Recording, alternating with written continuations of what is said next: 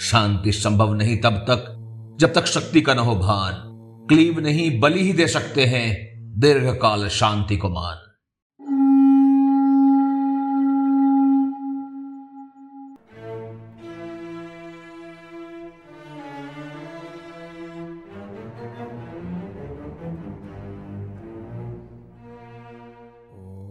अभिनंदन अभिनंदन। भारत की प्राचीन संस्कृति और महाभारत पर गर्भ धारण करने वाले आप सभी का महाभारत एक खोज की इस महाअभियान में मैं विवेक दत्त मिश्रा आपका एक बार फिर से स्वागत करता हूँ। आज के अध्याय का शीर्षक, महाभारत के जानकार को कौतूहल में भर सकता है। सूर्यांश, दानवीर अर्जुन? आपको ऐसा लग सकता है कि कहीं मैंने गलती तो नहीं कर दी। कहीं मैं सूर्य पुत्र दानवीर कर्ण की बात तो नहीं कर रहा। मैं समझ सकता हूँ। आज के अध्याय में कई प्रसंग ऐसे हैं, जो आप से ज़्यादातर लोगों के लिए अनसुने हो सकते हैं। महाभारत महागाथा का अगला पड़ाव है द्रौपदी स्वयंवर। पर उससे पहले एक और प्रसंग शेष है। चित्रथ पर्व। और कदाचित यह प्रसंग आपका सुना हुआ ना हो। और इसका प्रमुख कारण है कि आधुनिक रचनाएँ जैसे कि टीवी धारावाहिक और उपन्यास आदि। में इसके बारे में लगभग कुछ भी नहीं कहा गया है।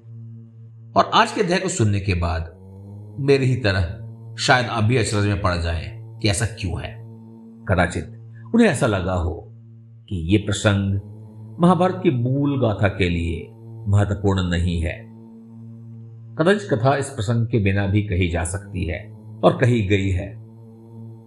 पर इस कथा में वर्णित संदेश, दर्शन, न सिर्फ़ महाभारत के लिए वर्ण आज के लिए भी प्रासंगिक और महत्वपूर्ण है। आज की पूरी चर्चा भी महाभारत के आदि पर्व के चित्रथ पर्व में उपलब्ध है और आप उसे भंडारकर संस्करण के अध्याय एक सौ तिरपन से एक सौ तिहत्तर में पढ़ सकते हैं। तो आइए अब आरंभ करते हैं। पिछले अध्याय में वेद व्यास जी ने द्रौपदी के पिछले जन्म का राज, पांडवों को पांचाल जा द्रौपदी से विवाह करने का निर्देश दिया था कि वही उनकी नियति थी। तो वेद व्यास के वचनों में श्रद्धा रखकर जब पांडव पांचाल की ओर बढ़े तो रात हो आई। गंगा जी का किनारा था, वातावरण मंत्रमुग्ध करने वाला था। अर्जुन मशाल लेकर सभी को दिशा दिखला रहे थे। और संयोग वश वह गंधर्व ने भी अपना शिविर लगा रखा था और अपनी पत्नी के साथ जल क्रीड़ा कर रहा था। अब पांडवों को वहाँ आना उनके लिए, उनके अंतरंग क्षणों में बाधा था। दैवीय शक्ति से संपन्न और उन्हीं के गर्भ में चोर गंधर्व ने अपनी इच्छा को शास्त्र का नाम दे डाला। उसने कहा, हे मूर्ख इंसान, क्या तुम्हें ज्ञात नहीं कि गहन रात्रि में वनों में और नदियों में राक्षस ये अक्षर गंधर्वों का ही अधिकार होता है। हर मनुष्य केवल दिन में ही उनका उपभोग कर सकता है। रात्रि के समय केवल लुटेरे और लालची मनुष्य ही इस ओर जाते हैं। और इसीलिए वेद के अनुसार ऐसे मनुष्य का वध करना उचित है। भले ही वो राजा क्यों ना हो। तू जानता है मैं कौन हूँ? मैं हूँ कुबेर का मित्र। गंधर्व, अंगारपण। और क्षेत्र भी मेरे नाम से अंगारपण कहा जाता है। रात्रि में सोर देवता और मनुष्य तो क्या? पशु और यहाँ तक शव का भी प्रवेश वर्जित है। लौट जा, वरना मारा जाएगा। शक्ति, अहंकार और शस्त्र, कई बार ऐसे नवीन शास्त्र को रच डालते हैं। पर अर्जुन, जिसने वास्तविक शास्त्रों का अध्ययन किया था, महर्षि व्यास के वक्तव्यों का हवाला देते हुए गंधर्वों को याद दिलाया कि देवी गंगा, जो अलखनंदा से प्रवाहित होती हैं, अलौकिक हैं, पतित पावनी है और जन्य सामान्य के लिए उपलब्ध है। और कोई भी किसी प्रकार से गंगा जी पर प्रतिबंधन नहीं लगा सकता। पर कहते हैं ना अहंकार अंधा कर देता है। और अंगारपण अपने उस सुंदर रथ पर सवार होकर, जिसके कारण उसका एक नाम चित्ररथ भी था, अर्जुन पर दिव्य वाणों से प्रहार कर देता है। जो जहरीले सर्पों की तरह अर्जुन की ओर बढ़ते हैं। पर सामने अर्जुन था। अर्जुन आसानी से उस अस्त्र का प्रतिकार कर देता है। और तब अर्जुन ने कहा, मुझे पता है कि गंधर्व मनुष्य अधिक बलशाली और उच्च कोटि के होते हैं, मायावी होते हैं। इसे तुम पर विजय पाने के लिए मैं दिव्यास्त्र का प्रयोग करूँगा। उस अग्निस्त्र का प्रयोग करूँगा, जिसे बृहस्पति ने देवराज इंद्र को, इंद्र ने महर्षि भारद्वाज को, भारद्वाज ने ऋषि अग्निवेश को, ऋषि अग्निवेश ने मेरे गुरु द्रोण को, और गुरु द्रोण ने मुझे दिया। एक बार ध्यान दिला दूँ आपको। खंड एक के अध्याय सात में दिव्यास्त्रों के दिव्य स्वरूप पर चर्चा करते हुए मैंने आपको बतलाया था कि दिव्यास्त्र का उपयोग अपने से कमज़ोर शत्रुओं पर करना निषेध था। और यही निर्देश द्रोण ने अर्जुन को दिया था, और जिसका वर्णन मैंने खंड के अध्याय अठारह में भी किया था। पर एक सच्चा योद्धा यह भी जानता है कि कब किस अस्त्र का उपयोग धर्म संगत है। एक गंधर्व के दिव्यास्त्र का उपयोग उचित था। यदि अहंकार को शस्त्र का साथ पाकर शास्त्र के रचयिता होने का भ्रम हो सकता है। तो शास्त्र पालक शस्त्रधारी, उस ब्रह्मजाल को काटने का सामर्थ्य भी रखता है। अर्जुन ने भी कुछ ऐसा ही किया। उसने अग्नयास्त्र का संधान किया, जिससे गंधर्व चित्ररथ का खात्मा हो गया। गंधर्व का जीवन बच गया, पर अहंकार भस्म हुआ। अंगारपण का वो दिव्य रथ, जिसे कारण वो चित्ररथ कहलाता था अर्जुन के बाणों से भस्म हुआ। अंगारपण भी मूर्छित हुआ और अर्जुन से बालों से घसीटता ने बड़े भ्राताओं की ओर ले गया। अब गंधर्व पत्नी, कुभूषणी, बेचैन हो युधिष्ठिर के शरण में आकर अपने पति के जीवन रक्षण के लिए गुहार लगाने लगी। तब युधिष्ठिर ने कहा, हे शत्रुनाशक, भला कौन वीर उस पराजित शत्रु का वध करता है जो स्त्री से रक्षित है? उसे मुक्त करो। अर्जुन ने गंधर्व को छोड़ते हुए कहा, हे गंधर्व शोक मुक्त होकर चला जा। राजा युधिष्ठिर ने आज तुम्हारी रक्षा की है। गंधर्व ने उत्तर दिया, आज मेरा अभिमान चूर हुआ। मैं माया से आपको पराजित करना चाहता था। अब मैं अपने नाम अंगारपण का त्याग करता हूँ। अब मैं चित्ररथ भी नहीं रहा। अब मैं दग्ध रथ हुआ, जिसका रथ जल चुका है, और उसके साथ उसका अहंकार भी जल चुका है। अब चूँकि तुमने मुझे जीवन दान दिया, बदले में मैं भी तुम्हें कुछ दूँगा। एक दिव्य ज्ञान, चक्षुषी, जिसकी सहायता से तुम त्रिलोक में जो कुछ भी देखना चाहोगे, देख पाओगे। इसके अलावा आप पाँच भ्राताओं को गंधर्व लोक के सौ सौ अश्व भी मैं भेंट करता हूँ। ये वो दिव्य अश्व हैं जो देवगन के भी उपयोग में आते हैं। ये थकान के बाद भी अपनी गति नहीं खोते।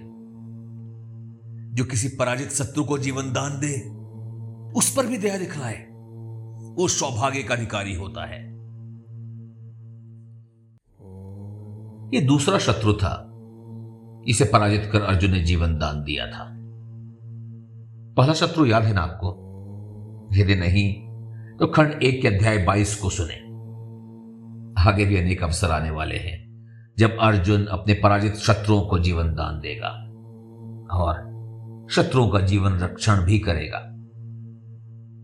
पर आप ही कहें, क्या जीवन दान से भी बड़ा कोई दान हो सकता है? क्या शत्रु को जीवन दान देने वाले से भी बड़ा कोई दानवीर हो सकता है? वैसे गंधर्व को उपहार पाकर आप क्या करते अर्जुन के स्थान पर? क्या आप चक्षुषी ज्ञान पाकर प्रसन्न नहीं होते? पर अर्जुन कहते हैं, हे गंधर्व, मुझे तुमसे कोई ज्ञान या धन नहीं चाहिए। यदि तुम इसलिए दे रहे हो कि मैंने तुम्हें जीवन दान दिया है। अर्जुन दान के बदले मूल्य नहीं लेते। मूल्य लेने के बाद दान भला क्या दान रह जाएगा? और यही दान की मर्यादा है। युगों पहले, महर्षि दधीची ने अपना अस्थिदान किया। और राजा शिवी ने एक कबूतर के लिए अपने मांस का दान। उन्होंने भी अपने दान के बदले मूल्य कहा लिया था। पर यह परंपरा हमेशा नहीं चलेगी। भविष्य के दानी अपने दाने का मूल्य मांगेंगे। और मूल्य पाकर भी दानवीर कहलाएँगे। उस प्रसंग पर भी चर्चा होगी। आज केवल ये प्रश्न स्वयं से करें। इस प्रसंग के बारे आप क्यों नहीं जानते हैं? कदाचित इसलिए यदि आप जान जाते तो असली दानवीर को भी पहचान जाते अब गंधर्व भी अर्जुन के स्वाभिमान का सम्मान करता है और कहता है कि ठीक है, फिर मेरे ज्ञान और उपहार के बदले इसकी बराबरी करने के लिए आप मुझे अग्नियास्त्र की विद्या दे दें। अर्जुन भी गंधर्व के सुझाव का सम्मान करते हैं और अग्निस्त्र के बदले अश्व को स्वीकार करते हैं। केवल अश्व को वो भी गंधर्व के पास यह कहकर छोड़ देते हैं कि समय आने पर उनसे मांग लेगा। अर्जुन ने पराजित शत्रु को मित्र बना उसका सम्मान किया। कितने युद्धाओं का हृदय इतना विशाल होता है। भविष्य में हम ऐसे योद्धाओं से मिलेंगे जो पराजित शत्रुओं का अनेक कटु शब्दों से अपमान ही करेंगे। पर इस प्रकार अर्जुन का प्रथम गंधर्व युद्ध समाप्त हुआ। अभी यहाँ पर गंधर्व और अर्जुन के बीच एक लंबी, मित्रवत बातचीत होती है और गंधर्व पांडवों को अनेक किस्से सुनाते हैं। इसमें एक लंबा प्रसंग है वशिष्ठ और विश्वामित्र का। पर वह प्रसंग लंबा है और मूल कथा से भटकाने वाला है। तो इस पर चर्चा फिर कभी। आज का अध्याय समाप्त करने से पहले गंधर्व के दो महत्वपूर्ण प्रसंग को बताना चाहूँगा। पहला, अर्जुन पूछते हैं, हे गंधर्व, ये बताओ कि तुमने मुझ पर आक्रमण क्यों किया और ऐसे अकारण आक्रमण से कैसे बचा जा सकता है?